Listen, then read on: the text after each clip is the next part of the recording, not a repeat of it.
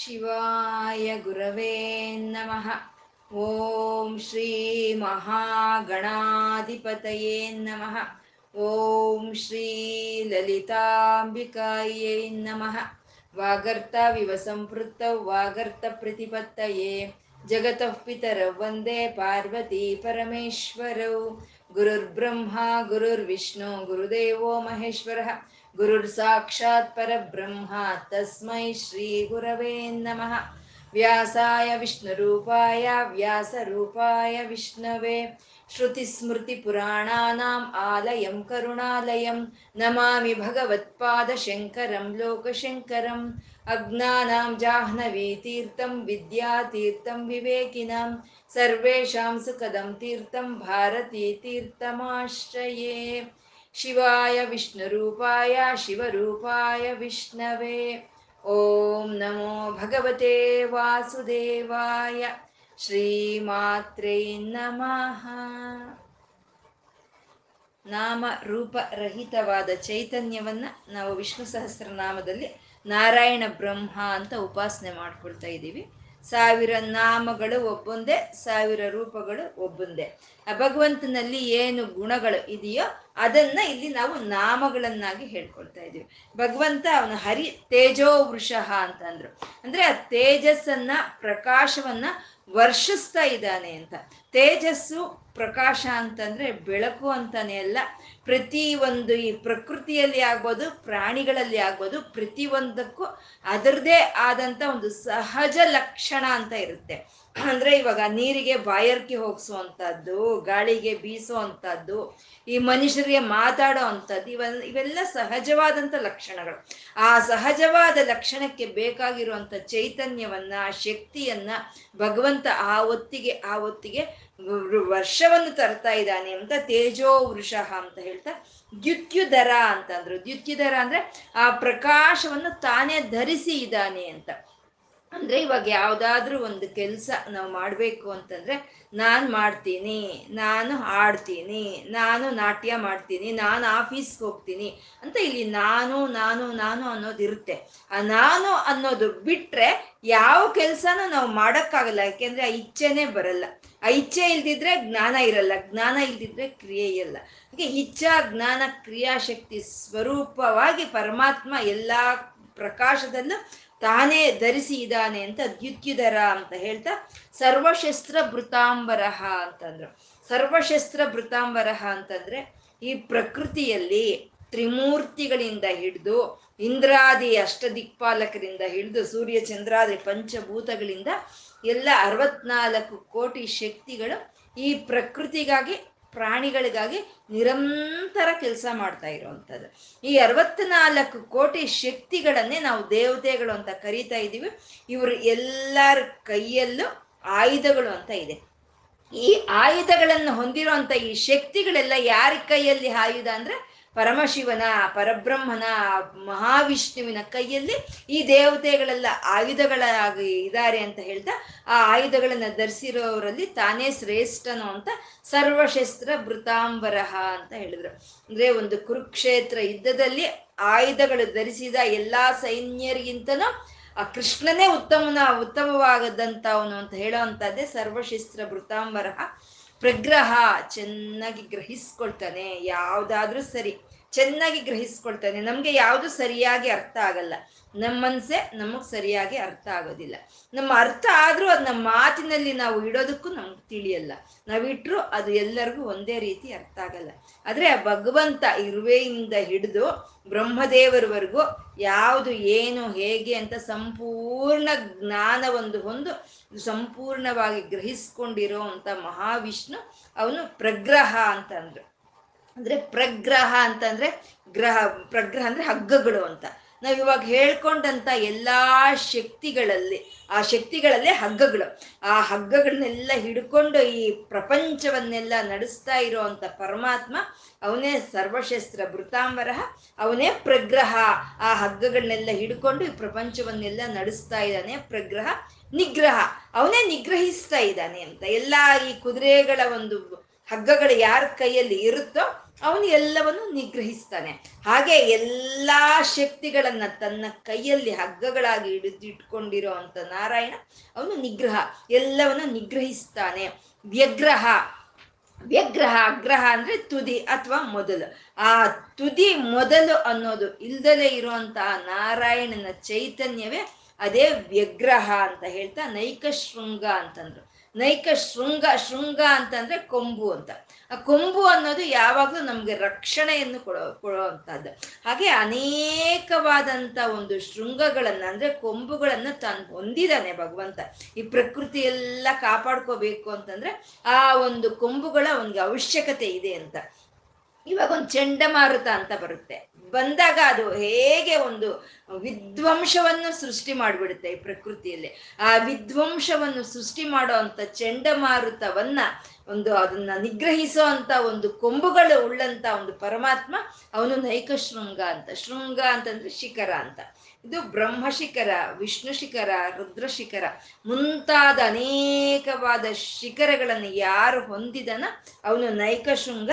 ಗದಾಗ್ರಜಃ, ಗದಾಗ್ರಜಃ, ಗದಾ ಅಂತಂದ್ರೆ ವಾಕುಗಳು, ವಾಕುಗಳಂದ್ರೆ ವೇದಗಳು, ಪುರಾಣ ಶಾಸ್ತ್ರಗಳು. ಈ ಪುರಾಣ ಶಾಸ್ತ್ರಗಳಿಗೂ ಅಗ್ರಜ ಗದಾಗ್ರಜ ಅಂದ್ರೆ ಈ ಪುರಾಣ ಶಾಸ್ತ್ರಗಳಿಗೂ ಮೊದಲಲ್ಲೇ ಇದ್ದಂತ ಅವನು ಅವನು ಗದಾಗ್ರಜ ಅಂತ. ಅಂದ್ರೆ ಈ ವೇದ ವಾಕುಗಳಿಗೆ ಮೊದಲೇ ಇದ್ದಂತ ಓಂಕಾರ ಸ್ವರೂಪನವನು ಅಂತ. ಮತ್ತೆ ಗದ ಅಗ್ರಜ ಅಂದ್ರೆ ತುದಿ ಅಂತಾನು ನಾವು ಹೇಳ್ಕೊಂಡಿದೀವಿ. ಯಾವುದೇ ವೇದಗಳಾಗ್ಬೋದು ಆ ಹಂತದಲ್ಲಿ ಅಂದ್ರೆ ಆ ವೇದಾಂತದಲ್ಲಿ ನಮ್ಗೆ ಒಂದು ಅನುಭವಕ್ಕೆ ಬರುವಂತ ಪರತತ್ವವೇ ಅದೇ ಗದಾಗ್ರಜ ಅಂತ ಹೇಳ್ತಾ ಈ ಇಲ್ಲಿ ಆತ್ಮಕ್ಕೆ ಒಂದು ಸೂರ್ಯನ್ಗೆ ಹೋಲಿಸ್ತಾ ಇರುವಂತ ನಾಮಗಳು ಇವೆ ಅಂತಾನೆ ಹೇಳ್ಕೋಬಹುದು. ನಮ್ಮ ಆತ್ಮ ಸೂರ್ಯನೇ ಎಲ್ಲ ಕಡೆ ಈ ಪ್ರಕಾಶವನ್ನು ಕೊಡ್ತಾ ಇದ್ದಾನೆ. ಈ ಸೂರ್ಯನೇ ಆ ಪ್ರಕಾಶದಲ್ಲಿ ಯಾರಿದ್ದಾರೆ? ಅವಾಗ ಕಿರಣಗಳು ಬರ್ತಾ ಇದೆ ಭೂಮಿ ಮೇಲಕ್ಕೆ, ಆ ಕಿರಣಗಳು ಯಾರು ಯಾರಿದ್ದಾನೆ ಸೂರ್ಯನೇ ಇದ್ದಾನೆ. ಹಾಗೆ ಅವನ ಎಲ್ಲಾ ಕಿರಣಗಳನ್ನು ಹೊಂದಿರುವಂತ ಸೂರ್ಯ ನಾರಾಯಣನು ಅವನೇ ಸರ್ವಶಸ್ತ್ರ ಅಮೃತಃ, ಅವನೇ ಪ್ರಗ್ರಹ. ಎಲ್ಲಾ ಕಿರಣಗಳನ್ನು ಅವನ ಕೈಯಲ್ಲಿ ಅವನು ಹಿಡಿದಿದ್ದಾನೆ, ಅದನ್ನೆಲ್ಲ ನಿಗ್ರಹಿಸ್ತಾ ನಿಗ್ರಹವಾಗಿದ್ದಾನೆ. ವ್ಯಗ್ರಹ ಅವನೇ ಆದಿಯಲ್ಲಿ ಇದ್ದಂತ ಅವನು ಅಂತ.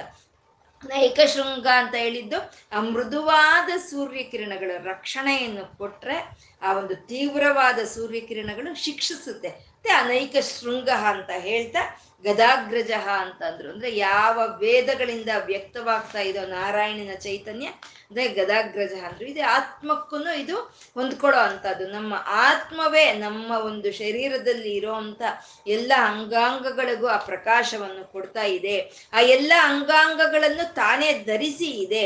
ಈ ಎಲ್ಲ ಇಂದ್ರಿಯಗಳು ಅಸ್ತ್ರಗಳಾದಾಗ ಈ ಎಲ್ಲ ಇಂದ್ರಿಯಗಳ ಅಸ್ತ್ರದಲ್ಲಿ ಶ್ರೇಷ್ಠವಾದಂಥ ಆತ್ಮವೇ ಸರ್ವ ಶಸ್ತ್ರ ಬೃತಾಂಬರ ಅಂತ.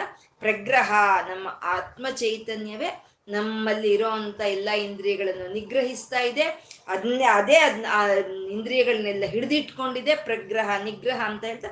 ವ್ಯಗ್ರಹ ಅಂದ್ರೆ ಅದೇ ಎಲ್ಲ ಇಂದ್ರಿಯಗಳಿಗೂ ಆದಿಯಲ್ಲಿ ಇದ್ದಂಥದ್ದು, ಅಂತ್ಯದಲ್ಲಿ ಉಳಿಯೋ ಅಂತ ಆತ್ಮ ಚೈತನ್ಯ ಅದು ಅಂತ ಹೇಳ್ತಾ ಅದು ಗದಾಗ್ರಜ.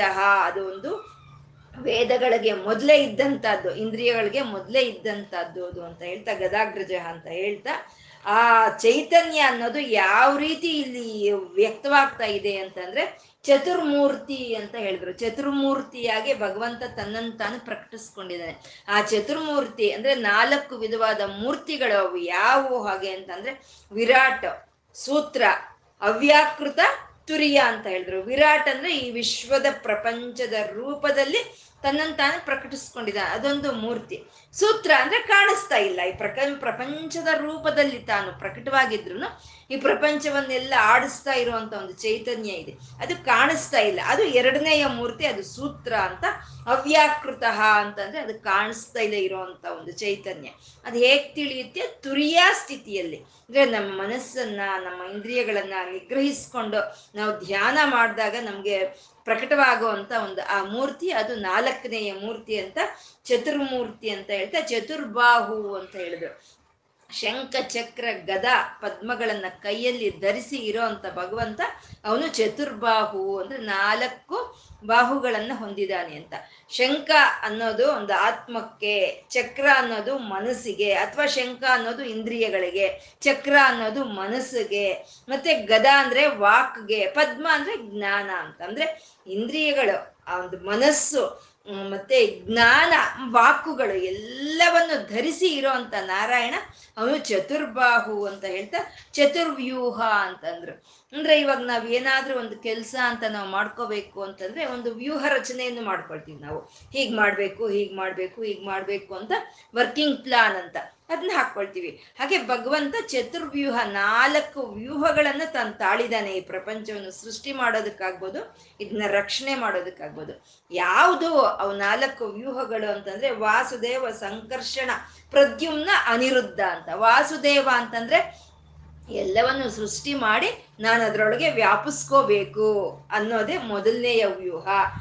ವ್ಯಾಪಿಸ್ಕೊಂಡು ಎಲ್ಲವನ್ನು ಆಕರ್ಷಿಸಿ ಇಟ್ಕೋಬೇಕು ಅನ್ನೋದೇ ಎರಡನೇ ವ್ಯೂಹ, ಸಂಕರ್ಷಣ ಅಂತ ಹೇಳೋದು. ಪ್ರದ್ಯುಮ್ನ, ಪ್ರಕಾಶವನ್ನು ಕೊಡಬೇಕು. ಅನಿರುದ್ಧ, ಅವನಿಗಿಂತ ಇನ್ನು ಬಲವಾದಂಥ ಶಕ್ತಿ ಯಾವುದಕ್ಕೆ ಇರಬಾರ್ದು ಅಂತ ತಾನು ಸೃಷ್ಟಿ ಮಾಡಿ ಎಲ್ಲ ಕಡೆ ತಾನು ವ್ಯಾಪಿಸ್ಕೋಬೇಕು, ಎಲ್ಲವನ್ನು ತಾನು ಹಿಡಿದು ಇಟ್ಕೋಬೇಕು, ಎಲ್ಲಕ್ಕೂ ಎಲ್ಲದರಲ್ಲೂ ಪ್ರಕಾಶವನ್ನು ತುಂಬಿಸ್ಬೇಕು, ತಾನೇ ಅತ್ಯಂತ ಬಲಶಾಲಿಯಾಗಬೇಕು ಅಂತ ಈ ರೀತಿ ನಾಲ್ಕು ವ್ಯೂಹಗಳನ್ನು ತಾಳಿದಂಥ ಭಗವಂತ ಅವನು ಚತುರ್ ಚತುರ್ವ್ಯೂಹ ಅಂತ ಹೇಳ್ತಾ ಚತುರ್ಗತಿಹಿ ಅಂತಂದ್ರು.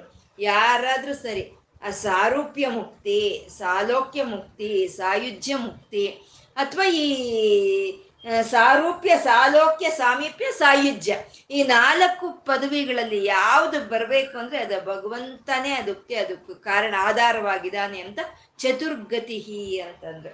ಈ ಚತುರ್ಗತಿಹಿ ಅಂತ ಹೇಳೋದ್ರಲ್ಲಿ ಈ ಬ್ರಾಹ್ಮಣ, ಕ್ಷತ್ರಿಯ, ವೈಶ್ಯ, ಕ್ಷುದ್ರ, ಈ ನಾಲ್ಕು ವಿಧವಾದ ವರ್ಣಗಳಲ್ಲಿ ಯಾರಿಗೆ ಯಾವುದು ಬೇಕಾದರೂ ಭಗವಂತನ್ನೇ ನಾವು ಆಧಾರ ಪಟ್ಕೋಬೇಕು ಅಂತ ಹೇಳ್ತಾ ಚತುರ್ಗತಿ ಅಂತ ಹೇಳ್ತಾ ಚತುರಾತ್ಮ ಅಂತಂದ್ರು. ಚತುರಾತ್ಮ ಅಂತ ಹೇಳೋದ್ರಲ್ಲಿ ಮನಸ್ಸು, ಬುದ್ಧಿ, ಚಿತ್ತ, ಅಹಂಕಾರ ಈ ನಾಲ್ಕು ಆತ್ಮವಾಗಿ ಇದ್ದಾನೆ. ಜಾಗೃತ್, ಸ್ವಪ್ನ, ಸುಷುಪ್ತಿ, ತುರಿಯಾಗಳಲ್ಲಿ ಅವನೇ ಆತ್ಮವಾಗಿದ್ದಾನೆ ಅಂತ. ಈ ಜಾಗೃತಿಯಾಗಿ ಇರ್ಬೇಕಾದ್ರೂ ನಮ್ಮ ಮನಸ್ಸು, ಶರೀರ ಕೆಲಸ ಮಾಡ್ತಾ ಇದ್ರು, ಅದನ್ನ ಕೆಲಸ ಮಾಡಿಸ್ತಾ ಇರೋ ಅಂತ ಒಂದು ಚೈತನ್ಯ ಇದೆ, ಅದು ಚೈತನ್ಯ ಇದೆ. ಮತ್ತೆ ನಾವು ಮಲಗಿ ನಿದ್ದೆ ಮಾಡಬೇಕಾದ್ರೂ ನಮ್ಮನ್ನು ಈ ಶರೀರವನ್ನು ಕಾಪಾಡ್ಕೊಳ್ತಾ ಇರೋವಂಥ ಒಂದು ಚೈತನ್ಯ ಇದೆ. ನಾವು ಸುಷುಪ್ತಿಯಲ್ಲಿ ಇದ್ವಿ, ಗಾಢವಾದ ನಿದ್ರೆಯಲ್ಲಿದ್ರೂ ಈ ಚೈತನ್ಯ ಇದೆ. ಇವೆಲ್ಲ ಬಿಟ್ಟು ತುರಿಯ, ಧ್ಯಾನ ಸ್ಥಿತಿ ಅಂತ ಹೇಳ್ತೀವಿ. ಆ ಧ್ಯಾನ ಅನ್ನೋದು ಯಾವತ್ತಿದ್ರೂ ಧ್ಯಾನ ಸ್ಥಿತಿ ಅದು ಎಚ್ಚರನೂ ಅಲ್ಲ, ನಿದ್ದೇನೂ ಅಲ್ಲ, ಅಥವಾ ಕನಸು ಅಲ್ಲ. ಅದು ಇಲ್ದಲೇ ಇರೋವಂಥ ಒಂದು ನಾಲ್ಕನೆಯ ಸ್ಥಿತಿನೇ, ಅದನ್ನೇ ತುರಿಯ ಅಂತ ಹೇಳ್ತೀವಿ, ಅದನ್ನೇ ಸಮಾಧಿ ಸ್ಥಿತಿ ಅಂತೀವಿ. ಅದರಲ್ಲಿ ಸಹಿತ ಈ ಶರೀರವನ್ನು ಕಾಪಾಡ್ಕೊಳ್ತಾ ಇರೋ ಅಂಥ ನಾರಾಯಣನ ಚೈತನ್ಯ ಚತುರಾತ್ಮ ಅಂತ ಹೇಳ್ತಾ ಚತುರ್ ಚತುರ್ಭಾವ ಅಂತಂದ್ರು. ಭಾವ ಅಂದರೆ ಕೊಡೋ ಅಂಥದ್ದು ಅಂತ. ಏನು ಕೊಡ್ತಾ ಇದ್ದಾನೆ? ಚತುರ್ಭಾವ ಅಂದರೆ ಪುರುಷಾರ್ಥಗಳು, ಧರ್ಮ, ಅರ್ಥ, ಕಾಮ, ಮೋಕ್ಷಗಳನ್ನ ಯಾವುದು ಬೇಕಾದ್ರೂ ನಮ್ಗೆ ಭಗವಂತನಿಂದಾನೇ ಬರಬೇಕು ಅಂತ ಹೇಳ್ತಾ ಚತುರ್ಭಾವ ಚತುರ್ವೇದವಿತ್ ಅಂತಂದ್ರು. ನಾಲ್ಕು ವೇದಗಳನ್ನು ಯಾರು ತಿಳಿದಿದ್ದಾನೋ ಸಂಪೂರ್ಣವಾಗಿ ಅವನೇ ಚತುರ್ವೇದವಿತ್ ಅಂತ ಹೇಳ್ತಾ ಈ ನಾಲ್ಕು ನಾಲ್ಕು ಸಂಖ್ಯೆಯಿಂದ ಏಳು ನಾಮಗಳನ್ನ ಹೇಳಿದ್ರು. ಅಂದ್ರೆ ನಾಲ್ಕು ವಿಧವಾದ ಪ್ರಾಣಿಗಳು ಗರ್ಭದಿಂದ ಹುಟ್ಟಿರ್ಬೋದು, ಅಂಡದಿಂದ ಹುಟ್ಟಿರ್ಬೋದು, ನೀರಿನಿಂದ ಹುಟ್ಟಿರ್ಬೋದು, ಅಥವಾ ಒಂದು ಈ ಬೀಜದಿಂದ ಹುಟ್ಟಿರ್ಬೋದು. ಈ ನಾಲ್ಕು ವಿಧವಾದ ಪ್ರಾಣಿಗಳಿಗೂ ನಾಲ್ಕು ದಿಕ್ಕುಗಳಲ್ಲಿ, ನಾಲ್ಕು ವೇದಗಳಲ್ಲಿ, ನಾಲ್ಕು ದಶೆಗಳಲ್ಲಿ ಯಾರು ಕಾರಣವಾಗಿದ್ದಾನೋ ಅವನು ಏಕಪಾತ್, ಅವನು ಒಬ್ಬನೇ ಅಂತ ಹೇಳಿದ್ರು. ಅಂದ್ರೆ ಆ ಪರಬ್ರಹ್ಮನು ಒಬ್ಬನೇ, ಕೇವಲವಾಗಿ ಅವನು ಒಬ್ಬನೇ ಇದ್ದಾನೆ ಅಂತ ನಾವು ಅರ್ಥ ಮಾಡ್ಕೊಳ್ಳುವಂಥ ಜ್ಞಾನವೇ, ಕೇವಲವಾದಂಥ ಜ್ಞಾನವೇ ಅದೇ ಕೈವಲ್ಯ ಪದವಿ ಅಂತ ಹೇಳುವಂಥದ್ದು. ಪರಬ್ರಹ್ಮ ಒಬ್ಬನೇ, ಅವನೇ ಎಲ್ಲದಕ್ಕೂ ಆಧಾರವಾಗಿದ್ದಾನೆ ಅಂತ ಹೇಳ್ಕೊಳ್ಳೋವಂಥದ್ದು. ಏಕಪಾತ್ ಅಂತ ಹೇಳಿರೋದ್ರಲ್ಲಿ ಆ ಭಗವಂತ ತನ್ನಲ್ಲಿ ಇರೋ ಅಂಥ ಒಂದು ಶಕ್ತಿಯಲ್ಲಿ, ತನ್ನಲ್ಲಿ ಇರೋ ಅಂಥ ಒಂದು ಜ್ಞಾನದಲ್ಲಿ ಏಕಪಾತು, ಒಂದು ಪಾದವನ್ನು ಬಳಸಿ ಇದನ್ನೆಲ್ಲ ಸೃಷ್ಟಿ ಮಾಡಿದ್ದಾನೆ ಅಂತಂದ್ರೆ. ಒಂದು ಪಾದ ಅಂತ ಅಂದ್ರೆ ಒನ್ ಫೋರ್ತ್, ಅಂದ್ರೆ ಕಾಲ್ ಭಾಗ. ನಾಲ್ಕನೆಯ ಒಂದು ಭಾಗ ಮಾತ್ರನೇ ಭಗವಂತ ತನ್ನ ಶಕ್ತಿಯನ್ನ ಉಪಯೋಗಿಸಿ ಈ ಪ್ರಪಂಚವನ್ನು ಸೃಷ್ಟಿ ಮಾಡಿದ್ದಾನೆ ಅಂತ ಹೇಳೋ ಅಂಥ ಒಂದು ನಾಮವೇ ಏಕಪಾತ್ ಅಂತ ಹೇಳೋ ಅಂಥದ್ದು. ಇನ್ನು ಮುಂದಿನ ಶ್ಲೋಕ ಎಂಬತ್ತು ಮೂರನೆಯ ಶ್ಲೋಕ. ಸಮಾವರ್ತೋ ನಿವೃತ್ತಾತ್ಮ ದುರ್ಜಯೋ ದುರತಿಕ್ರಮಃ ದುರ್ಲಭೋ ದುರ್ಗಮೋ ದುರ್ಗೋ ದುರಾವಾಸೋ ದುರಾರಿಹ ಅಂತ ಒಂಬತ್ತು ನಾಮಗಳಿಂದ ಇದು ಕೂಡಿರೋ ಅಂಥದ್ದು. ಸಮಾವರ್ತ, ಅನಿವೃತ್ತಾತ್ಮ, ದುರ್ಜಯ, ದುರತಿಕ್ರಮಃ, ದುರ್ಲಭ, ದುರ್ಗಮ, ದುರ್ಗ, ದುರಾವಾಸ, ದುರಾರಿಹ ಅಂತ ಒಂಬತ್ತು ನಾಮಗಳಿಂದ ಕೂಡಿರುವಂಥದ್ದು. ಸಮಾವರ್ತ ಅಂತಂದ್ರೆ ಪರಮಾತ್ಮ ಸಮಾವರ್ತ ಅಂದ್ರೆ ಆವರ್ತನೆ, ಆವರ್ತನೆಯನ್ನು ತರುವಂತಹದ್ದಂದ್ರೆ ಮತ್ತೆ ಮತ್ತೆ ಮತ್ತೆ ಮತ್ತೆ ಮತ್ತೆ ಮತ್ತೆ ಬರೋ ಹಾಗೆ ಮಾಡೋ ಅಂಥದ್ದನ್ನೇ ಆವರ್ತನೆ ಅಂತ ಹೇಳೋದು. ಸಮಾವರ್ತನೆ ಅಂತ ಹೇಳಿದ್ರೆ ಸಂಪೂರ್ಣವಾಗಿ ಯಾವ ರೀತಿ ಬೇಕೋ ಆ ರೀತಿ ಮತ್ತೆ ಮತ್ತೆ ಮತ್ತೆ ಮತ್ತೆ ತಂದುಕೊಡೋ ಅಂತದನ್ನೇ ಸಮಾವರ್ತ ಅಂತ ಹೇಳ್ತಾರೆ. ಆ ಸಮಾವರ್ತ ಸಮ ಅದನ್ನ ಮತ್ತೆ ಮತ್ತೆ ತಿರುಗಿ ಯಾವ ಚೈತನ್ಯವಾದ್ರೆ ತಗೊಂಡು ಬರ್ತಾ ಇದೆಯೋ ಆ ಚೈತನ್ಯವನ್ನ ಸಮಾವರ್ತ ಅಂತ ಇಲ್ಲಿ ಸ್ತುತಿಸ್ತಾ ಇದ್ದಾರೆ. ಬರಬೇಕು, ಮತ್ತೆ ಮತ್ತೆ ಬರಬೇಕು. ಸೂರ್ಯಾಸ್ತಮಾನಗಳು, ಸೂರ್ಯೋದಯ ಅಸ್ತಮಾನಗಳಾಗಬಹುದು, ರಾತ್ರಿ ಹಗಲಾಗ್ಬೋದು, ಅಥವಾ ಋತುಗಳು, ಈ ಕಾಲಚಕ್ರ ಅನ್ನೋದು, ಮತ್ತೆ ಈ ಜೀವಿಗಳ ಕರ್ಮಾನುಸಾರವಾಗಿ ಜನನ ಮರಣ ಜನನ ಮರಣ ಅನ್ನೋವು ಆವರ್ತನೆ ಹಾಗೆ ಬರ್ತಾನೆ ಇರಬೇಕು ಬರ್ತಾನೆ ಇರಬೇಕು ಇದು ಬರ್ತಾ ಇದ್ರೇನೆ ಈ ಸೃಷ್ಟಿ ಅನ್ನೋದು ಇರೋದಕ್ಕೆ ಸಾಧ್ಯ ಆಗುತ್ತೆ. ಇದೆಲ್ಲ ಈ ರೀತಿ ಬರ್ತಾ ಇದೆ ಹಾಗೆ ಅಂತಂದ್ರೆ ಇದನ್ನ ನಾವು ನಾವು ಗಮನಿಸ್ತಾ ಇಲ್ಲ. ಇದ್ರಿ ಒಂದು ಅತಿಶಯೋಕ್ತಿಯನ್ನಾಗ್ಬೋದು, ಇದ್ರ ಪ್ರಾಧಾನ್ಯತೆಯನ್ನಾಗ್ಬೋದು ನಾವು ಗಮನಿಸ್ತಾ ಇಲ್ಲ. ನಮ್ಗೆ ಚೆನ್ನಾಗಿ ಅಭ್ಯಾಸ ಆಗೋಗಿದೆ. ಅದಷ್ಟಕ್ಕದೇ ಹಗಲಾಗ್ತಾ ಇದೆ, ಅದಷ್ಟಕ್ಕದೇ ರಾತ್ರಿ ಆಗ್ತಾ ಇದೆ, ಅದಷ್ಟಕ್ಕದೇ ರಾ ಋತುಗಳು ಬರ್ತಾ ಇದೆ. ಹಾಗಾಗಿ ಇದ್ರ ಪ್ರಾಧಾನ್ಯತೆ ಅನ್ನೋದು ನಮ್ಗೆ ಅರ್ಥ ಆಗ್ತಾ ಇಲ್ಲ. ಇದು ಬರಬೇಕು ಬರಬೇಕು ಅದು ಬರ್ತಾ ಇದ್ರೇನೆ ಈ ಸೃಷ್ಟಿ ಅನ್ನೋದು ಇರುತ್ತೆ. ಪರಮಾತ್ಮ ಸಮಾವರ್ತ, ಯಾವುದನ್ನ ತರಬೇಕೋ ಅದನ್ನ ಸಂಪೂರ್ಣ ಆವರ್ತನೆ ಮಾಡ್ತಾ ಇದ್ದಾನೆ, ಯಾವುದನ್ನು ತರಬಾರ್ದ ಅದನ್ನ ಅವನು ಮತ್ತೆ ಮತ್ತೆ ತರ್ತಾ ಇಲ್ಲ. ಯುಗಾದಿ ಕಳೆದರೂ ಯುಗಾದಿ ಯುಗಾದಿ ಮರಳಿ ಬರುತ್ತಿದೆ ಅಂತ ಕಳೆದೋಗ್ತಾ ಇರೋದನ್ನ ಮತ್ತೆ ಮತ್ತೆ ತರ್ತಾನೆ. ಇವಾಗ ರಾತ್ರಿ ಆಯಿತು ಅಂದರೆ ರಾತ್ರಿಯಲ್ಲೇ ಉಳಿಬಾರ್ದು, ಅದು ಹಗಲಾಗಬೇಕು, ಹಾಗಾಗಿ ಹಗಲು ತರ್ತಾನೆ. ಸೂರ್ಯಾಸ್ತಮಾನ ಆದರೆ ಮತ್ತೆ ಸೂರ್ಯೋದಯವನ್ನು ತರ್ತಾ ಇದ್ದಾನೆ. ಒಂದು ಋತು ಹೋದ್ಮೇಲೆ ಒಂದು ಋತುವನ್ನು ತರ್ತಾ ಇದ್ದಾನೆ, ಅವನು ತರ್ತಾ ಇದ್ದಾನೆ. ಮತ್ತೆ ಈ ಒಂದು ಬಾಲ್ಯ ಅನ್ನೋದು ಕಳೆದೋಗುತ್ತೆ, ಮತ್ತೆ ಯೌವನ ಅನ್ನೋದು ಕಳೆದೋಗುತ್ತೆ, ಮತ್ತೆ ಮಧ್ಯ ವಯಸ್ಸು ಕಳೆದೋಗುತ್ತೆ. ಈ ಬಾಲ್ಯ ಅನ್ನೋದು ಕಳೆದೋದ್ರೆ ಮತ್ತೆ ಬರಲ್ಲ, ಯೌವನ ಅನ್ನೋದು ಕಳೆದೋದ್ರೆ ಮತ್ತೆ ಬರಲ್ಲ, ಮತ್ತೆ ಈ ಮಧ್ಯ ವಯಸ್ಸು ಕಳೆದೋದ್ರು ಮತ್ತೆ ಬರಲ್ಲ. ಯಾವುದನ್ನ ತರಬೇಕೋ ಅದನ್ನ ಸಂಪೂರ್ಣವಾಗಿ ಮತ್ತೆ ಮತ್ತೆ ಆವೃತ್ತಿಯಾಗಿ ತರ್ತಾ ಇರುವಂತ ಪರಮಾತ್ಮ ಅವನು ಸಮಾವರ್ತ ಅಂತ ಹೇಳುವಂಥದ್ದು. ನಮ್ಗಿದು ಯಾವುದರ ಅರಿವು ಇಲ್ಲ, ಯಾವ್ದರ ಅರಿವು ಬರ್ತಾ ಇದೆ ಅನುಭವಿಸ್ಕೊಂಡು ನಾವು ಹೋಗ್ತಾ ಇದ್ದೀವಿ ಹೊರತು ಇದರ ಒಂದು ಅರಿವು ಅನ್ನೋದು ನಮ್ಗೆ ಇಲ್ಲ. ಯಾರು ಈ ರೀತಿ ಒಂದು ಪದ್ಧತಿಯ ಪ್ರಕಾರ ಈ ಪ್ರಪಂಚವನ್ನೇ ನಡೆಸ್ಕೊಂಡು ಹೋಗ್ತಾ ಇದ್ದಾನೆ ಅನ್ನೋ ಒಂದು ಅರಿವು ನಮ್ಗೆ ಇಲ್ಲ. ಇವಾಗ ನಮಗೆ ಆಗ್ಬೋದು, ನಮ್ಮ ಮನೆಯಲ್ಲಿ ಒಂದೇ ಸಮವಾಗಿ ಒಂದೇ ಪದ್ಧತಿಯ ಪ್ರಕಾರ ಕೆಲಸಗಳು ನಡಿಬೇಕು ಅಂದರೆ ನಾವು ಎಷ್ಟು ಕಷ್ಟ ಪಡ್ತಾ ಇದ್ದೀವಿ, ಎಷ್ಟು ಅಡಚಣೆಗಳು ನಮ್ಮಲ್ಲಿ ಬರ್ತಾ ಇದೆ. ಮತ್ತೆ ನಾವು ಹೇಳ್ತೀವಿ, ಅಯ್ಯೋ ದಿನ ಇದೇ ಕೆಲಸ ಮಾಡಬೇಕು, ಬೇಸರ ನಮಗೆ ಅಂತ ಹೇಳ್ತೀವಿ, ಮಾಡಿದ ಕೆಲಸನೇ ಮಾಡಬೇಕು. ಭಗವಂತ ಯುಗಗಳು ಯುಗಗಳು ಯುಗಗಳಿಂದ ಅವನು ಮಾಡಿದ್ದ ಕೆಲಸವನ್ನೇ ಮತ್ತೆ ಮತ್ತೆ ಮತ್ತೆ ಮತ್ತೆ ಮಾಡ್ತಾ ಇದ್ದಾನಲ್ವ ಅವನು. ಅದನ್ನು ನಾವು ಗಮನಿಸೋದಿಲ್ಲ. ಮೇಲಾಗಿ ಹೇಳ್ತೀವಿ, ನಿನ್ಗೇನಪ್ಪ ಕುಶಣ್ಣಾಗಿದೆ ಆದಿಶೇಷ, ಕುಶನ್ ಥರ ಮೆತ್ತಗಿದ್ದಾನೆ, ಅದ್ರ ಮೇಲೆ ಮಲ್ಕೊಂಡಿದೀಯ ನೀನು, ಲಕ್ಷ್ಮೀದೇವಿ ಪಾದಗಳನ್ನು ಒತ್ತಾ ಇದ್ದಾಳೆ, ನಿನ್ಗೇನೋ ನೀನು ಮಜವಾಗಿ ಮಲ್ಕೊಂಡಿದೀಯ, ನಮಗೆ ಎಲ್ಲ ಕಷ್ಟ ಬಂದಿದೆ ಅಂತ ನಾವು ಹೇಳ್ತೀವಿ. ಆದರೆ ನಾವು ಯಾವತ್ತಾದರೂ ಯೋಚನೆ ಮಾಡಿದ್ದೀವ ಭಗವಂತನ ಕಷ್ಟ ಎಷ್ಟಿದೆ ಅನ್ನೋದು? ನಾವು ಯಾವತ್ತು ಯೋಚನೆನೇ ಮಾಡಿಲ್ಲ. ಪಾಪ ಶಂಕರರು ಯೋಚನೆ ಮಾಡ್ತಾರೆ, ನಿಸರ್ಗ ಕ್ಷೀಣಸ್ಯ ಅಂತ ಹೇಳ್ತಾರೆ ಶ್ಲೋಕದಲ್ಲಿ. ನಿಸರ್ಗ ಕ್ಷೀಣಸ್ಯ ಸ್ತನತಟೆ ಬರೇಣ ಅಂತ ಇನ್ನೊಂದು ಶ್ಲೋಕ ಬರುತ್ತೆ, ಅದರಲ್ಲಿ ಹೇಳ್ತಾರೆ ಅವರು, ಅಮ್ಮ ನಿನ್ನ ನಡು ಹೇಗಿದೆ ಅಂತಂದ್ರೆ ಈ ಒಂದು ನದಿ ತೀರದಲ್ಲಿ ಒಂದು ಮರಗಳಿರುತ್ತೆ, ಆ ನದಿ ತೀರದಲ್ಲಿ ಇರೋಂಥ ಮರಗಳು ಬಿದ್ದೋಗೋ ಹಾಗಿರುತ್ತೆ. ಅಂದ್ರೆ ಅವರು ಶಂಕರರು ಕೇರಳ ದೇಶದವರಲ್ವಾ, ಆ ಕೇರಳ ದೇಶ ಆ ಕೇರಳದಲ್ಲಿ ನಾವು ನೋಡಿದ್ರೆ ತೆಂಗಿನ ಮರಗಳೆಲ್ಲ ಹೇಗಿರುತ್ತೆ ಅಂದ್ರೆ ಸ್ಟ್ರೈಟ್ ಆಗಿರಲ್ಲ, ಒಂದು ಹೀಗೆ ಹೀಗೆ ಬಗ್ಗಿ ಹೋಗಿರುತ್ತೆ. ಯಾಕೆ ಅಂದ್ರೆ ಕೊರತಕ್ಕೆ, ಆ ನೀರಿನ ಕೆರೆತಕ್ಕೆ ಮಣ್ಣೆಲ್ಲ ಕರಿಗಿ ಹೋಗಿ ಅದು ಬಗ್ಬಿಟ್ಟಿರುತ್ತೆ, ಅದು ಬಿದ್ದೋಗೋಕ್ಕೆ ತಯಾರಾಗಿದೆ ಅನ್ನೋ ರೀತಿ ಇರುತ್ತೆ ತೆಂಗಿನ ಮರಗಳು. ಆ ತೆಂಗಿನ ಮರಕ್ಕೆ ಅಮ್ಮನವರ ನಡುವನ್ನು ಹೋಲಿಸ್ತಾರೆ ಅವರು. ನಿನ್ನ ಒಂದು ನಡುವು ಅನ್ನೋದು ಬಿದ್ದೋಗೋಕ್ಕೆ ತಯಾರಾಗಿರುವಂಥ ನಡುವಿನ ಹಾಗೆ ಇದೆಯಮ್ಮ, ಆದರೆ ನಿನ್ನ ನಡು ಯಾವತ್ತೂ ಅದು ಬಿದ್ದೋಗ್ಬಾರ್ದು ಅಂತ ಹೇಳ್ತಾ ಆ ನಡುವಿಗೆ ಅವರು ಒಂದು ಕ್ಷೇಮವನ್ನು ಬಯಸ್ತಾರೆ.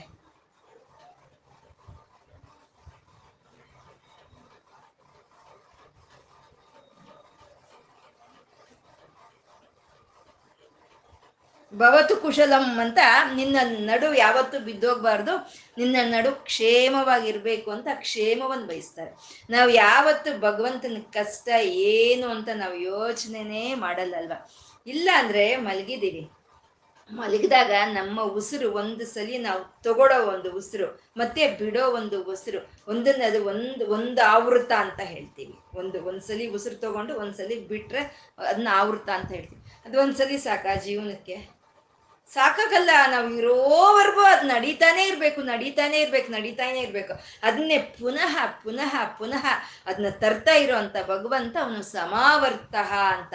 ಈ ಕಾಲಚಕ್ರವನ್ನ, ಈ ಜೀವಿಗಳ ಕರ್ಮಾನುಸಾರವಾಗಿ ಅವನ ಜನನ ಮರಣಗಳನ್ನ, ಈ ಶ್ವಾಸಕ್ರಿಯೆಯನ್ನ ನಿರಂತರವಾಗಿ ಯಾರು ತರ್ತಾ ಇದ್ದಾನೋ ಅವನು ಸಮಾವೃತ ಅಂತ ಹೇಳ್ತಾ, ಅವನು ಅನಿವೃತ್ತಾತ್ಮ ಅಂತ ಹೇಳಿದ್ರು. ಅನಿವೃತ್ತಾತ್ಮ ಅಂತ ಹೇಳೋದ್ರಲ್ಲಿ ಭಾಗೋ ಅನಿವೃತ್ತ ಅಂತಾನು ನಾವು ತಗೋಬಹುದು, ಅಥವಾ ನಿವೃತ್ತಾತ್ಮ ಅಂತಾನು ತಗೋಬಹುದು.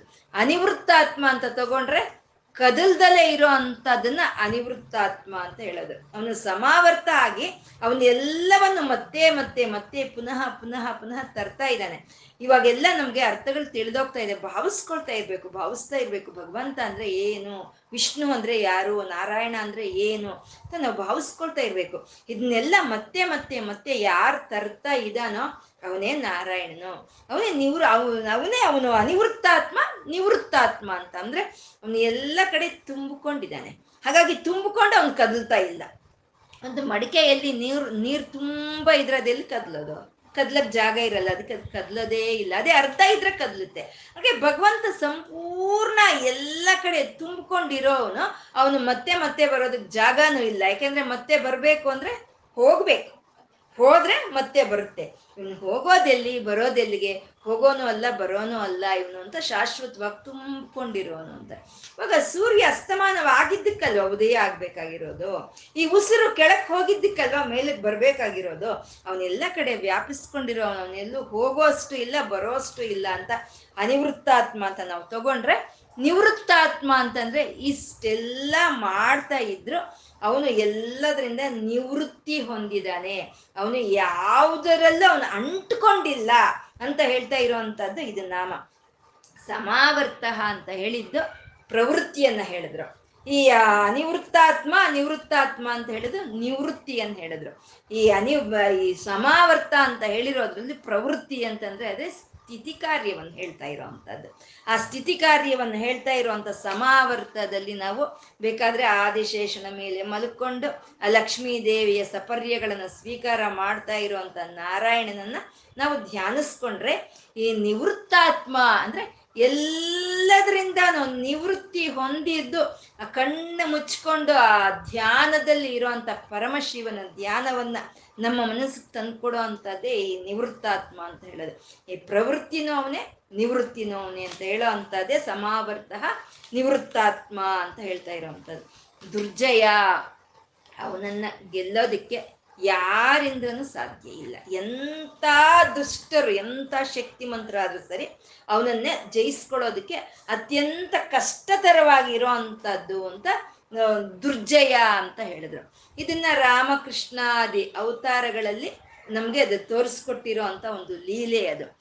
ರಾಮನ ನಾಮಕ್ಕೆ ಅಪಜಯ ಇಲ್ಲ, ಇನ್ನು ರಾಮನಿಗೆ ಅಪಜಯ ಇಲ್ಲಿಂದ ಬರುತ್ತೆ. ರಾಮನಾಮಕ್ಕೆ ಜಯ ಎಲ್ಲ ಕಡೆ. ಅಂದ್ರೆ ರಾಮನಾಮ ಅನ್ನೋದು ಯಾವತ್ತಿಗೂ ಸೋಲೋದಿಲ್ಲ ಅಂದ್ಮೇಲೆ ರಾಮನಿಗಿನ್ನ ಅಪಜಯ ಎಲ್ಲಿರುತ್ತೆ? ಕೃಷ್ಣನೋ ಮಹಾಭಾರತ ಯುದ್ಧ ನಡಿಬೇಕು, ಕುರುಕ್ಷೇತ್ರ ಯುದ್ಧ ನಡಿಬೇಕು, ಎಲ್ಲವರು ಆ ಕಡೆ ಪಾಂಡವರು, ಈ ಕಡೆ ಕೌರವರು, ಎಲ್ಲರೂ ಅವರು ಸೈನ್ಯವನ್ನ ಎಲ್ಲ ಒಣಗುಣಿಸ್ಕೊಳ್ತಾ ಇದ್ದಾರೆ. ಕೃಷ್ಣನ ಹತ್ರ ಹೋಗ್ತಾರೆ. ಧರ್ಮರಾಯನು ಹೋದ, ಈ ಕಡೆ ದುರ್ಯೋಧನನು ಹೋದ. ಹೋಗಿ ಹೀಗೆ ಯುದ್ಧ ಆರಂಭವಾಗ್ತಾ ಇದೆ, ನಿಮ್ಮ ಸಹಕಾರ ನಮಗೆ ಬೇಕು ಅಂತ ಇಬ್ರು ಕೇಳ್ಕೊಳ್ತಾರೆ. ಕೇಳ್ಕೊಂಡ್ರೆ ಕೃಷ್ಣ ಹೇಳ್ತಾನೆ, ನಾನು ಒಂದು ಕಡೆ ಇರ್ತೀನಿ, ಇನ್ನು ನನ್ನ ಸೈನ್ಯ, ನನ್ನ ಆಯುಧಗಳು, ನನ್ನ ಬಳಗ ಎಲ್ಲ ಒಂದು ಕಡೆ ಇರುತ್ತೆ.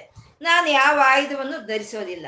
ನಾನು ಬೇಕಾ, ಈ ಸೈನ್ಯ ಬೇಕಾ ಕೇಳ್ಕೊಳ್ಳಿ ಅಂತಂದ್ರೆ ದುರ್ಯೋಧನ ಇವ್ ಧರ್ಮರಾಯನ್ ಕೇಳ್ತಾನೆ ಮೊದಲು, ನನ್ಗೆ ನೀನೇ ಬೇಕು, ಯಾವ ಆಯುಧಗಳು ಬೇಡ, ನಂಗೆ ಯಾವ ಶಸ್ತ್ರಗಳು ಬೇಡ, ಯಾವ ಸೈನ್ಯನೂ ಬೇಡ, ನಂಗೆ ನೀನು ನನ್ನ ಕಡೆ ಇದ್ರೆ ಸಾಕು ಅಂತ ಧರ್ಮರಾಯ ಕೇಳ್ಕೊಳ್ತಾನೆ. ಈ ದುರ್ಯೋಧನ ಅನ್ಕೊಳ್ಳಿ ಎಲ್ಲ ಹುಚ್ಚ ಇದ್ದಂಗಿದ್ದಾನೆ, ಅಷ್ಟು ಸೈನ್ಯವನ್ನು ಬಿಟ್ಟು ಒಬ್ಬ ಕೃಷ್ಣ ಸಾಕಂತೆ, ಮೇಲಾಗಿ ಅವನು ಆಯುಧಗಳನ್ನು ಧರಿಸಲ್ವಂತೆ ಅಂತ ಅನ್ಕೊಳ್ತಾನೆ. ಆದ್ರೆ ಯಾರಾದ್ರೂ ಅವನ ಕೃಷ್ಣನ ಕಡೆ ಇದ್ದಂತ ಪಾಂಡವ್ರನ್ನಾಗ್ಲಿ ಕೃಷ್ಣನ್ನಾಗ್ಲಿ ಸೋಲ್ಸೋದಕ್ಕೆ ಯಾರಿಗಾದ್ರೂ ಸಾಧ್ಯ ಆಯ್ತಾ? ಅದು ದುರ್ಜಯ ಅಂತ. ಯಾರಿಂದಲಾದ್ರೂ ಸರಿ ಅದನ್ನ ಜಯಿಸ್ಕೊಳ್ಳೋದಕ್ಕೆ ಸಾಧ್ಯ ಆಗಲ್ಲ ಅಂತ ಹೇಳೋದೇ ಅಲ್ಲ, ಯಾರಿಂದಲಾದ್ರೂ ಸರಿ ಆ ಅನುಭವ ಪಡ್ಕೋಬೇಕು ಅಂದ್ರೆ ಅದು ಅತ್ಯಂತ ಕಷ್ಟ ಸಾಧ್ಯವಾಗಿರುವಂಥದ್ದು. ಅದಷ್ಟು ಸುಲಭವಾಗಿ ಸಿಕ್ಕೋನಲ್ಲ ಅವನು. ಯಾಕೆಂದ್ರೆ ಅಷ್ಟು ಸುಲಭವಾಗಿ ಅವನು ಸಿಕ್ಬಿಟ್ರೆ ನಾವು ಅವನು ಹುಡುಕಲ್ಲ ಅಲ್ವಾ, ನಮ್ಗೆ ಸಾಧನೆನೇ ಮುಂದೆ ಹೋಗಲ್ಲ, ನಮ್ಮ ಈ ಆಧ್ಯಾತ್ಮಿಕ ಒಂದು ಭಾವನೆನೂ ನಮ್ಮಲ್ಲಿ ಬರಲ್ಲ. ಅವನು ಯಾವಾಗ್ಲೂ ಕಾಣಿಸ್ತಾ ಇದ್ರೆ ಅಲ್ವಾ, ಕಾಣಿಸ್ದಲ್ಲೇ ಇರೋದಕ್ಕೆ ಅವ್ನು ಹಿಡುಗು ಹುಡುಕುವಂತ ಪ್ರಯತ್ನ ನಾವು ಪಡ್ತಾ ಇದ್ದೀವಿ. ಇವಾಗ ಆಕಾಶ ಇದೆ, ಎಲ್ಲ ಕಡೆ ಇದೆ, ಎಲ್ಲಾ ಕಡೆ ಇರೋ ಆಕಾಶನ ನೋಡೋದಕ್ಕೆ ನಾವೇ ನೂಕ್ ನುಗ್ಗಲು ಮಾಡ್ಕೊಳ್ತೀವ, ಎಲ್ಲಿಂದನಾದ್ರೂ ನೋಡ್ಬೋದು ಬಿಡು, ಯಾವತ್ತಾದ್ರೂ ನೋಡ್ಬೋದು ಅಂತ ಅನ್ಕೊಳ್ತೀವಿ ನಾವು. ಅದೇ ಸೂರ್ಯನು ಸೂರ್ಯನ ಕಾಣಿಸ್ತಾ ಇರ್ತಾನೆ, ಮೇಲ್ಗಡೆ ಕಾಣಿಸ್ತಾ ಇರ್ತಾನೆ. ನಾವು ಪ್ರತಿ ಒಂದು ಕ್ಷಣವು ಪ್ರತಿ ಒಂದು ನಮ್ಗೆ ಆ ಸೂರ್ಯನಿಂದಾನೇ ನಮ್ಗೆ ಸಿಗ್ತಾ ಇರುವಂತ ಐಶ್ವರ್ಯಗಳು ಪ್ರತಿ ಒಂದು ಪ್ರತಿ ಒಂದು ಕೊಡ್ತಾ ಇರುವಂತ ಸೂರ್ಯನನ್ನ ನೋಡ್ಬೇಕು ಅಂತ ನಮ್ಗೆ ಎಷ್ಟು ಸರಿ ಅನಿಸ್ತಾ ಇದೆ. ಪ್ರತಿ ಒಂದು ನಮಗ್ ಕೊಡ್ತಾ ಇರುವಂತ ಒಂದು ಸೂರ್ಯನ್ಗೆ ಒಂದು ನಮಸ್ಕಾರ ಹಾಕ್ಬೇಕು ಅಂತ ನಮ್ಗೆ ಎಷ್ಟು ಸಲ ಅನಿಸ್ತಾ ಇದೆ. ಯಾಕೆಂದ್ರೆ ಕಾಣಿಸ್ತಾ ಇದೆ, ಆಕಾಶ ಕಾಣಿಸ್ತಾ ಇದೆ, ಸೂರ್ಯ ಕಾಣಿಸ್ತಾ ಇದ್ದಾನೆ, ಭಗವಂತ ಕಾಣಿಸ್ದಲೇ ಇದ್ದಾನೆ. ಹಾಗಾಗಿ ಅವನಿಗಾಗಿ ಈ ಸಾಧನೆ ಅನ್ನೋದು ಮುಂದೆ ಹೋಗ್ತಾ ಇದೆ, ಈ ಆಧ್ಯಾತ್ಮಿಕ ಚಿಂತನೆ ಅನ್ನೋದು ಮುಂದೆ ಹೋಗ್ತಾ ಇದೆ. ಅಂದ್ರೆ ಅವನು ಜಯಿಸ್ಕೋಬೇಕು ಅಂದ್ರೆ ಅವ್ನು ಸ್ವಲ್ಪ ಕಷ್ಟ ಪಡ್ಬೇಕು ನಾವು ಅಂತ ದುರ್ಜಯ ಅಂತ ಹೇಳಿದ್ರು. ದುರತಿಕ್ರಮ ಅಂತ ಇದ್ದಾರೆ. ದುರತಿಕ್ರಮ ಅಂದ್ರೆ ಅವನು ಅತಿಕ್ರಮಿಸ್ಕೊಂಡು ಹೋಗೋದಕ್ಕೆ ಯಾರಿಂದ ಸಾಧ್ಯ ಇಲ್ಲ ಅಂತ ಹೇಳೋವಂಥದ್ದೇ ದುರತಿಕ್ರಮ ಅಂತ ಹೇಳೋವಂಥ ನಾಮ. ಈ ಪ್ರಪಂಚದಲ್ಲಿ ಈ ಒಂದು ಆಜ್ಞೆಗಳು ಅಂತ ಇದೆ, ಇದು ಹೀಗೆ ನಡಿಬೇಕು ಹೀಗೆ ನಡಿಬೇಕು ಅಂತ ಇದೆ. ಅದೇ ಹರಿ ಆಜ್ಞೆ ಅಂತಾರೆ, ವಿಷ್ಣು ಆಜ್ಞೆ ಅಂತಾರೆ. ಆ ವಿಷ್ಣು ಆಜ್ಞೆಗಳೇ ವಿಶ್ವದ ವಿಶ್ವ ಧರ್ಮಗಳು ಅಂತ ಹೇಳ್ತಾರೆ. ಅವೇ ಸತ್ಯ ಧರ್ಮಗಳು. ಸತ್ಯ ಧರ್ಮಗಳು ಅಂದ್ರೆ ಯಾವತ್ತು ಭಗವಂತ ಏನು ಇಟ್ನೋ ನಿಯಮ ಅದು ತುದಿವರೆಗೂ ಹಾಗೆ ನಡ್ಕೊಂಡು ಹೋಗುವಂಥದ್ನೇ ಸತ್ಯ ಧರ್ಮ ಅಂತ ಹೇಳುವಂಥದ್ದು.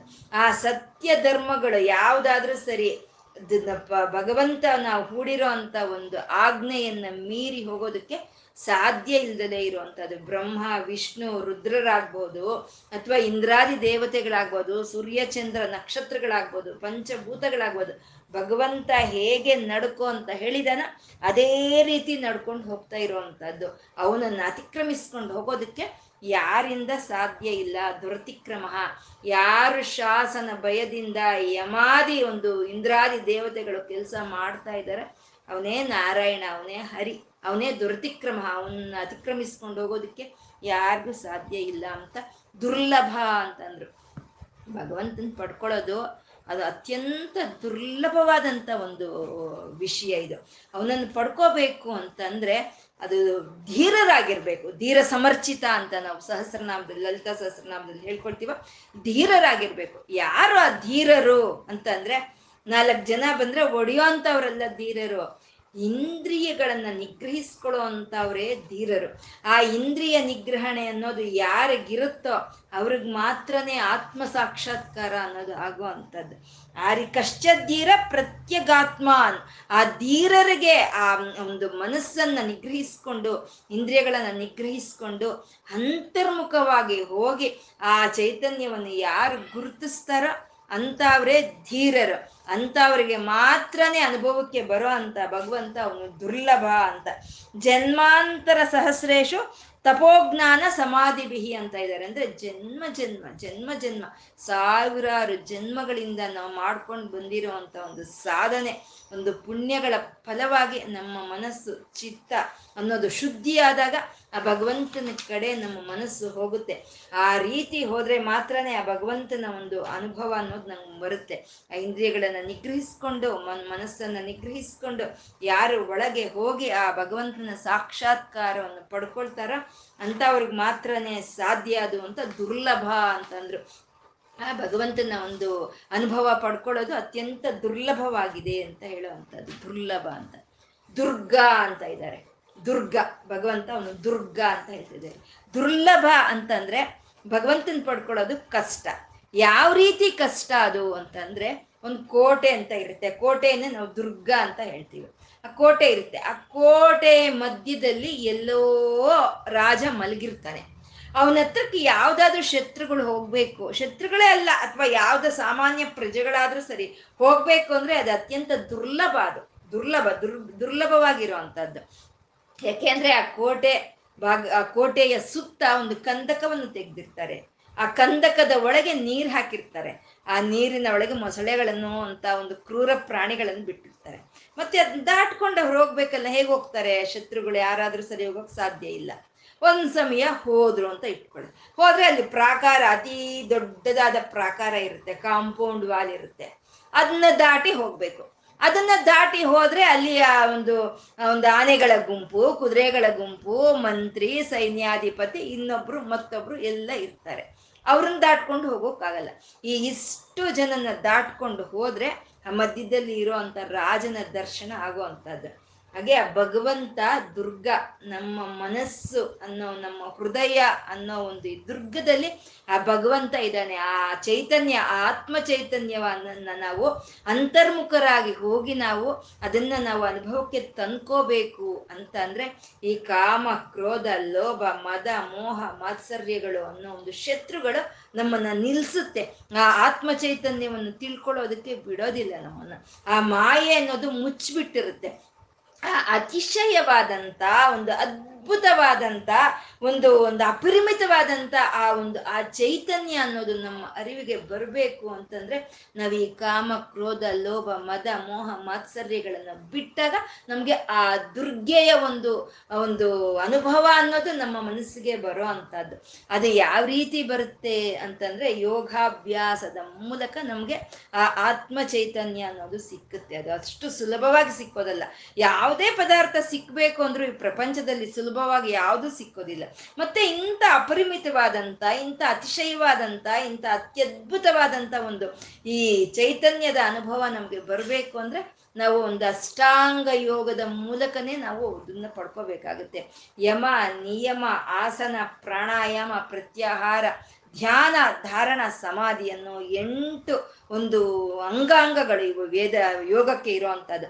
ಆ ಅಂಗಾಂಗಗಳ ಮೂಲಕ ನಾವು ಹೋದಾಗ ನಮಗೆ ಈ ಹೃದಯದಲ್ಲಿ ಬರುವಂಥ ಒಂದು ಆತ್ಮ ಚೈತನ್ಯದ ಅನುಭವವೇ ಅದೇ ದುರ್ಗಾ ಅಂತ ಹೇಳೋದು. ಆ ದುರ್ಗೆಯನ್ನ ಪಡ್ಕೋಬೇಕು ಅಂತಂದ್ರೆ ಅದು ದುರ್ಗಮ, ಅದು ಅತ್ಯಂತ ಕಷ್ಟಕರವಾಗಿರೋ ಅಂಥದ್ದು, ಅದು ದುರ್ಲಭ, ಅದು ಅತಿ ಸುಲಭವಾಗಿ ಸಿಕ್ಕೋ ಅಂಥದ್ದಲ್ಲ ಅಂತ.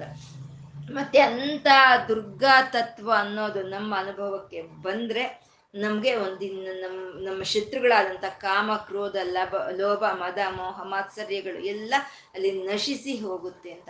ಒಂದು ಸಲಿ ಆ ದುರ್ಗಾ ಅನುಭವ ಅನ್ನೋದು ನಮಗೆ ಬಂತು ಅಂತಂದರೆ, ಆ ರಾಜನ ಯಾವ ರೀತಿ ಕೋಟೆಯಲ್ಲಿ ಮಲಗಿ ನಿದ್ದೆ ಮಾಡ್ತಾನೋ ಆ ರೀತಿ ನಾವು ಆತ ಒಂದು ಆ ಹರಿನಾಮ ಸ್ಮರಣೆಯಿಂದ, ಆ ತಾಯಿಯ ಸ್ಮರಣೆಯಿಂದ ನಮ್ಮ ಈ ಲೋಕ ಯಾತ್ರೆ ಅನ್ನೋದು ಅಷ್ಟು ಸುರಕ್ಷ ರಕ್ಷಿತವಾಗಿ ನಮ್ಗೆ ನಡೆದೋಗುವಂಥದ್ದು ಅದು ದುರ್ಗಾ ತತ್ವ. ಅದು ಅದು ಅತೀ ಒಂದು ಧೈರ್ಯವಂತರಿಗೆ, ಈ ಇಂದ್ರಿಯ ನಿಗ್ರಹಣ ಇರೋವಂಥವ್ರಿಗೆ, ಮನಸ್ಸು ನಿಗ್ರಹಿಸ್ಕೊಳ್ಳೋ ಅಂಥವ್ರಿಗೆ, ಈ ಯಮ, ನಿಯಮ ಮುಂತಾದ ಒಂದು ಯೋಗಾಭ್ಯಾಸದ ಮೂಲಕ ನಮಗೆ ಒಂದು ಅನುಭವಕ್ಕೆ ಬರೋ ಅಂಥ ಒಂದು ಆ ತತ್ವವೇ ಅದೇ ದುರ್ಗಾ ತತ್ವ ಅಂತ ಹೇಳುವಂಥದ್ದು.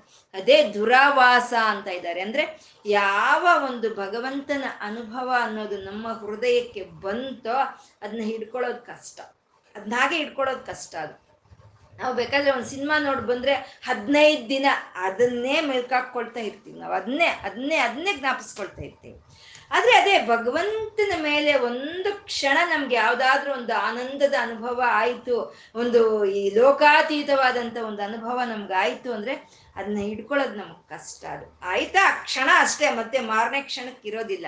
ಅದು ಅದು ಹಾಗೆ ಧರಿಸಿ ಇಟ್ಕೊಳ್ಳೋದಕ್ಕೆ ಅಸಾಧ್ಯವಾಗಿರುವಂಥ ತತ್ವ ದುರ್ಗಾ ತತ್ವ ಅಂತ ದುರಾವಾಸ ಅಂತ ಹೇಳ್ತಾ ಇದ್ದಾರೆ. ದುರಾವಾಸ ಮತ್ತೆ ದುರಾವಾಸ ಅಂತಂದ್ರೆ ಅಸಾಧ್ಯವಾಗಿ ಇರೋವಂಥ ಕಡೆನೂ ವಾಸವಾಗಿ ಇರೋವಂಥವನು ದುರಾವಾಸ ಅಂತ ಹೇಳೋವಂಥದ್ದು. ಎಲ್ಲಾದ್ರೂ ಸರ್ ಒಂದು ವಾಸ ಮಾಡ್ತಾರೆ.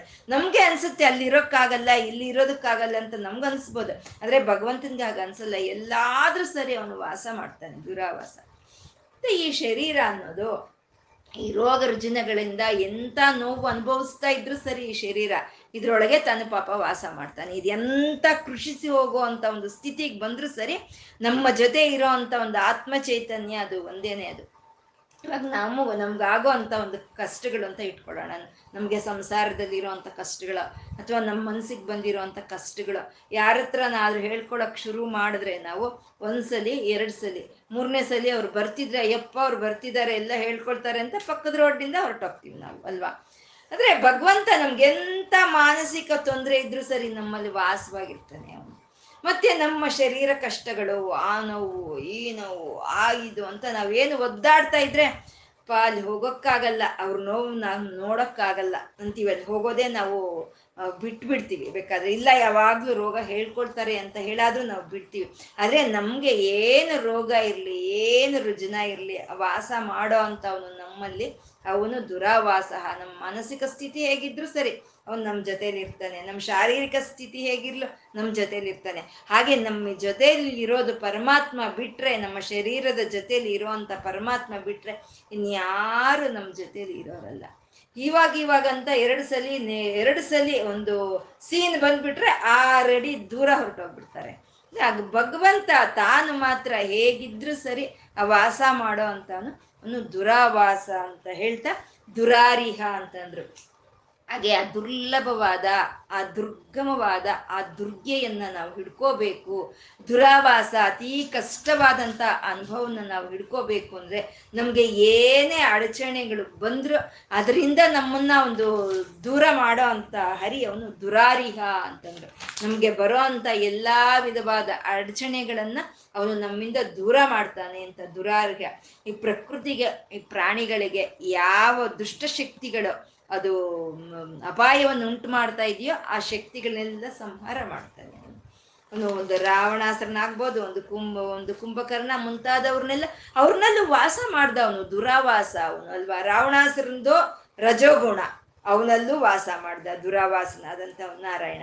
ಕುಂಭಕರ್ಣಂದು ಅವನು ತಮೋಗುಣ, ವಿಭೀಷಣಂದು ಸತ್ವಗುಣ. ಆ ಮೂರಲ್ಲ ಅವ್ನು ವಾಸ ಮಾಡ್ದ ಅಲ್ವಾ. ರಜೋಗುಣ, ಸತ್ವಗುಣ, ತಮೋಗುಣ ಅಂತ ಭೇದ ಇಲ್ದಲೇ ವಾಸ ಮಾಡ್ದ. ಆಗ ವಾಸ ಮಾಡ್ದಂಥ ಭಗವಂತ ಯಾವಾಗ ಅವರು ಈ ಪ್ರಕೃತಿ ಪ್ರಾಣಿಗಳಿಗೆ ಒಂದು ಅಪಾಯವನ್ನು ಉಂಟು ಮಾಡ್ತಾರ ಅಂತ ಅವ್ರನ್ನ ಸಂಹಾರ ಮಾಡೋನು ದುರಾರಿಹ.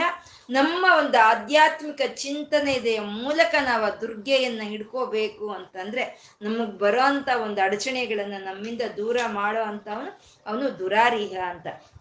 ಈ ದುರ್ಜಯ ಇಂದ ಹಿಡಿದು ಈ ದುರಾರಿಹವರೆಗೂ ಇರೋ ಅಂಥ ಏಳು ನಾಮಗಳು ಆ ಭಗವಂತನ ತತ್ವವನ್ನು ಹೇಳ್ತಾ ಇರೋವಂಥ ನಾಮಗಳು.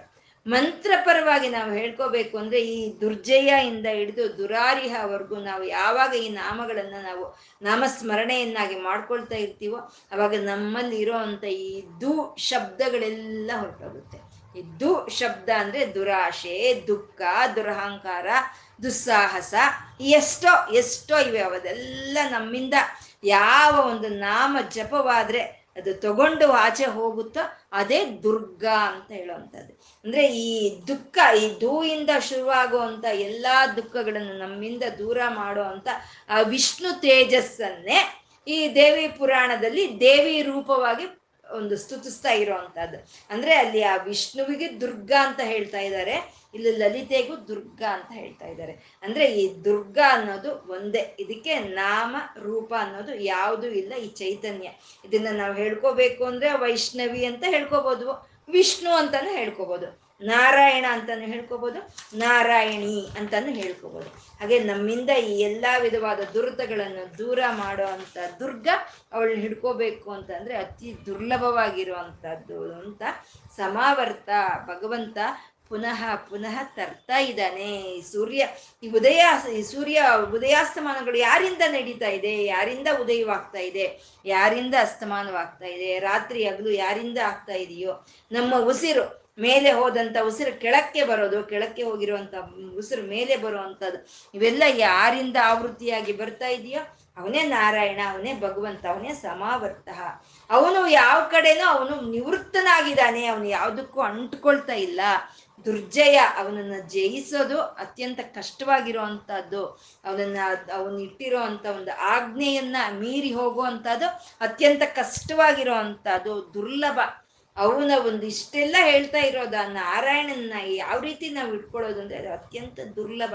ನಮ್ಮ ಇಂದ್ರಿಯಗಳನ್ನು ನಿಗ್ರಹಿಸ್ಕೊಂಡೇ ಮಾತ್ರನೇ ನಮಗೆ ಒಂದು ಇದಕ್ಕೆ ಬರೋ ಅಂಥ ಒಂದು ತತ್ವ ಅದು ಅದು ದುರ್ಗಮ, ಅತ್ಯಂತ ಕಷ್ಟತರವಾಗಿರುವಂಥದ್ದು. ಆ ಕಷ್ಟತರವಾಗಿರುವಂಥ ಒಂದು ತತ್ವವೇ ಅದನ್ನು ನಮ್ಮ ಹೃದಯ ಗುಹೆಯಲ್ಲಿ ನಾವು ಅನುಭವಕ್ಕೆ ತರ್ಕೋಬೇಕು ಅಂತಂದರೆ ನಮ್ಮ ಮನಸ್ಸನ್ನು, ನಮ್ಮ ಇಂದ್ರಿಯಗಳನ್ನು ನಾವು ನಿಗ್ರಹಿಸ್ಕೊಂಡೇ ಮಾತ್ರನೇ ಸಾಧ್ಯ ಆಗುತ್ತೆ. ದುರಾವಾಸ ಎಂಥ ಒಂದು ಇದರಲ್ಲಾದರೂ ವಾಸ ಮಾಡ್ತಾ ಮಾಡ್ತಾನೆ ಭಗವಂತ, ಅವನ ಒಂದು ಅನುಭವವನ್ನು ನಾವು ಧರಿಸಿ ಇಟ್ಕೋಬೇಕು ಅಂದರೆ ಅದು ಅತ್ಯಂತ ಕಷ್ಟವಾಗಿರುವಂಥದ್ದು.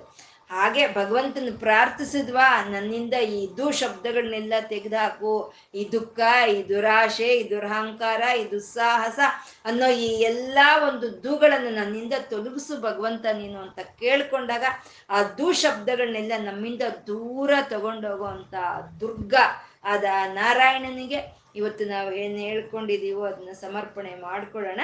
ಲಕ್ಷ್ಮೀನಾರಾಯಣರಿಗೆ ನತಿರಿಯಂ, ನನ್ನ ಈ ನಮಸ್ಕಾರವನ್ನು ಸ್ವೀಕಾರ ಮಾಡು ತಂದೆ ಅಂತ ಕೇಳ್ಕೊಳ್ತಾ ಸರ್ವಂ ಶ್ರೀ ಲಲಿತಾರ್ಪಣಮಸ್ತು.